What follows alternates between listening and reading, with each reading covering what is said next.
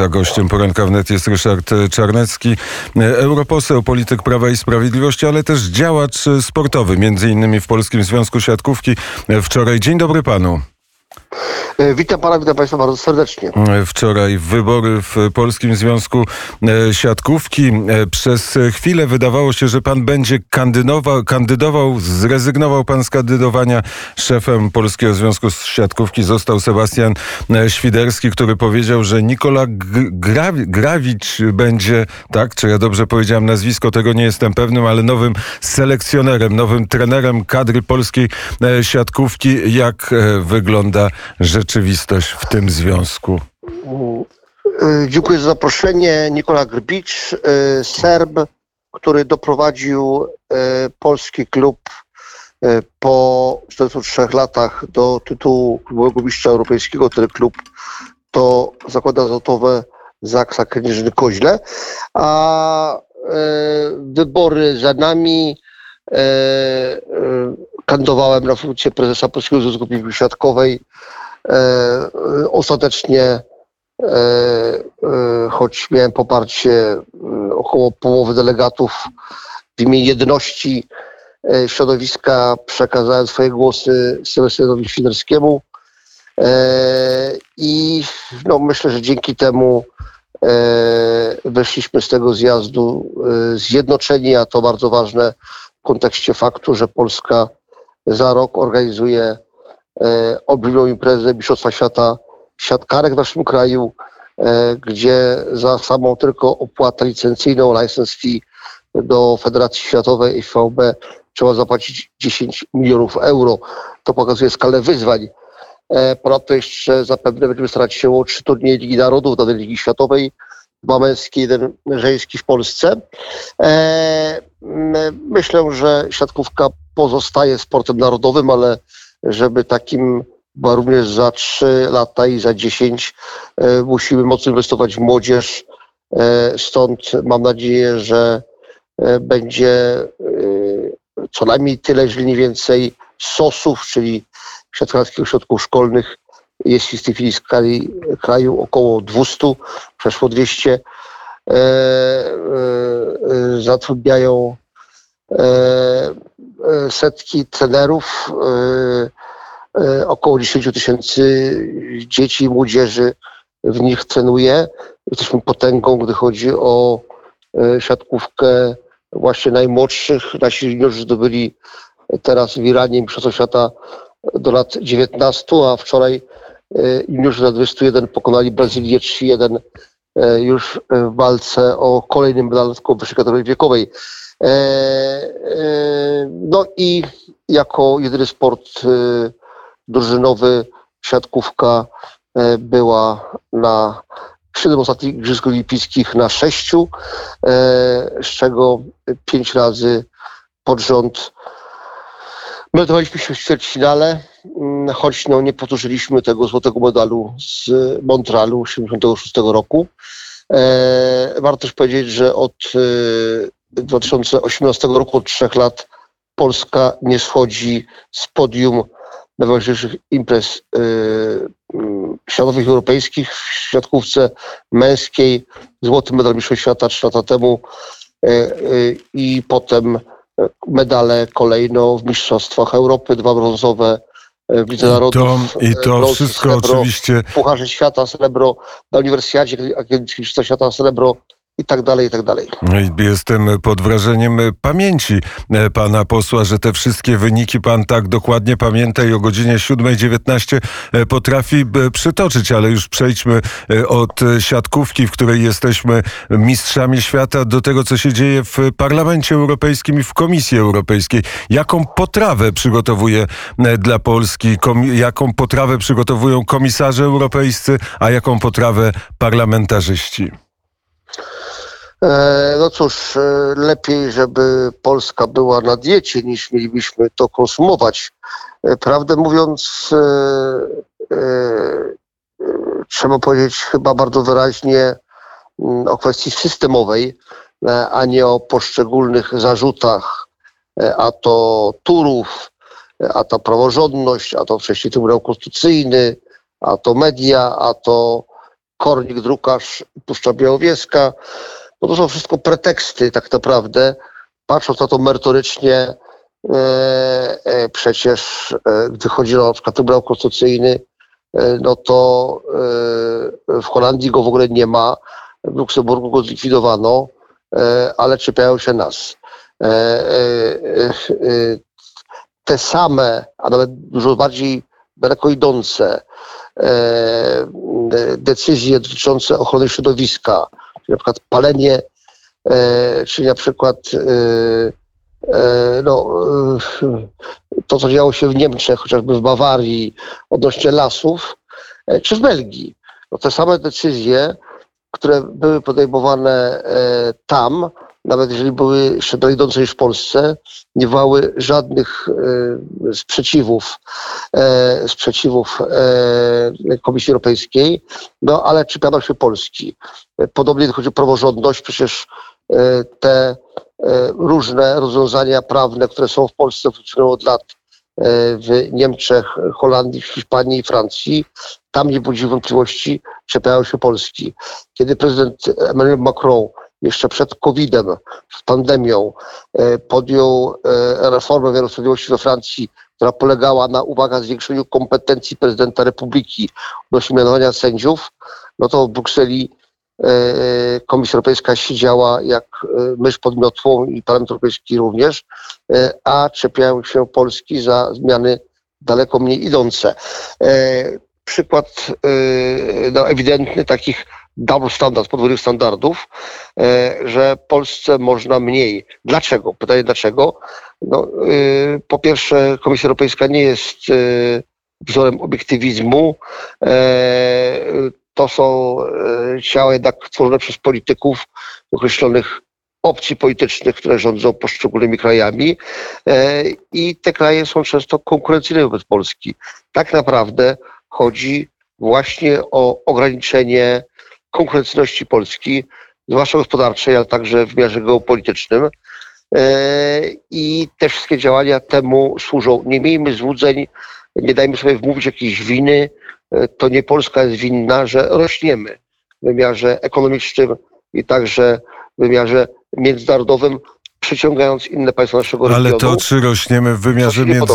E, to, czy rośniemy w wymiarze e, międzynarodowym, to zależy od punktu, e, od punktu widzenia. To jest, to jest teza, powiedział pan o tych wszystkich ograniczeniach, które są narzucane na Polskę, ale wygląda na to, że Polska, premier Polski, rząd polski jest bezradny wobec tych wszystkich, wobec tych wszystkich dyskusji, wobec tych wszystkich stwierdzeń, faktów, rezolucji i rozmaitych wypowiedzi komisarzy europejskich czy wyroków w TSUE? Gdy chodzi o rezolucję Parlamentu Europejskiego, to nie mają żadnego znaczenia formalno-prawnego przy całym szacunku dla Europarlamentu, którego rola trochę jest większa e, niż w sensie formalnym, niż była przed traktatem lizbońskim, e, więc e, to nie rodzi skutków prawnych. Oczywiście to jest forma pewnej presji polityczno-propagandowo-medialnej na Polskę, ale tutaj bym się tym nie przejmował. E, natomiast e, no, jest kwestia oczywiście e, tego ataku w kontekście środków finansowych, które Polsce się należą. Dlatego zwracam zrodzoną mi nieśmiałością uwagę, że mm, część pieniędzy, które Polska ma otrzymać, to są pożyczki, a żeby te pożyczki Unia Europejska uzyskała na zresztą bardzo dobrych warunkach, bardzo nisko procentowane, to Polska musiała e, podpisać wniosek o kredyt, e, a więc e, uderza się w tego, w ten kraj, który wraz z innymi, no można powiedzieć, żerował i że odpowiedzialność za tę pożyczkę długoletnią która być spłacana przez, przez e, parędziesiąt lat. E, no, to jest sytuacja dość niesamowita, e, ale ja bym powiedział wyraźnie, ja mam takie poczucie coraz większej obcości, to znaczy, że te instytucje europejskie niestety one atakują Polskę, także Węgry, po części Słowenię. E, wcześniej to się zdarzało wobec e, Słowacji, Czech, Rumunii, Bułgarii. Uwaga, krajów naszego regionu. e, głównie one są atakowane. To wynika z tego, że cały czas w myśleniu naszych partnerów w Europie Zachodniej jest, pokutuje taki podział na Europę A, tą bogatszą, która miała więcej w historii, tworzyła, współtworzyła Europejską Wspólnotę Węgla i Stali, EWG, poszerzała ją, no, Polska, inne kraje naszego regionu zaczęły to czynić w XXI wieku, straciły przez komunizm te, te, te pół wieku e, e, i jest podział cały czas na tą rzekomo lepszą Europę A i rzekomo gorszą biedniejszą. Panie pośle, to wszystko, to wszystko wiemy, ale pytanie dotyczyło bezradności e, polskiej dyplomacji. W końcu premier w grudniu po szczycie, e, po, po szczycie Unii Europejskiej powiedział, e, wszystko jest zagwarantowane, nic nam nie grozi. My podpisaliśmy odpowiednie dokumenty, nie zawetowaliśmy, a tymczasem okazało się, że to są słowa nieprawdziwe. Na tyle nieprawdziwe, że te wszystkie groźby, że zablokowano blokują pieniądze europejskie, e, wiszą nad e, Polską. Polskie e, sejmiki samorządowe wycofują się z rozmaitych uchwał. Polska wycofuje się z części reformy wymiaru sprawiedliwości. To wszystko się dzieje. Tak, w takiej olbrzymiej defensywie jesteśmy w tej chwili, czekając jakby prosząc Brukselę, żeby zechciała łaskawie dać te pieniądze, które, jak pan powiedział, nawet Polska żyrowała jako ten, który będzie w przyszłości te pieniądze spłacał.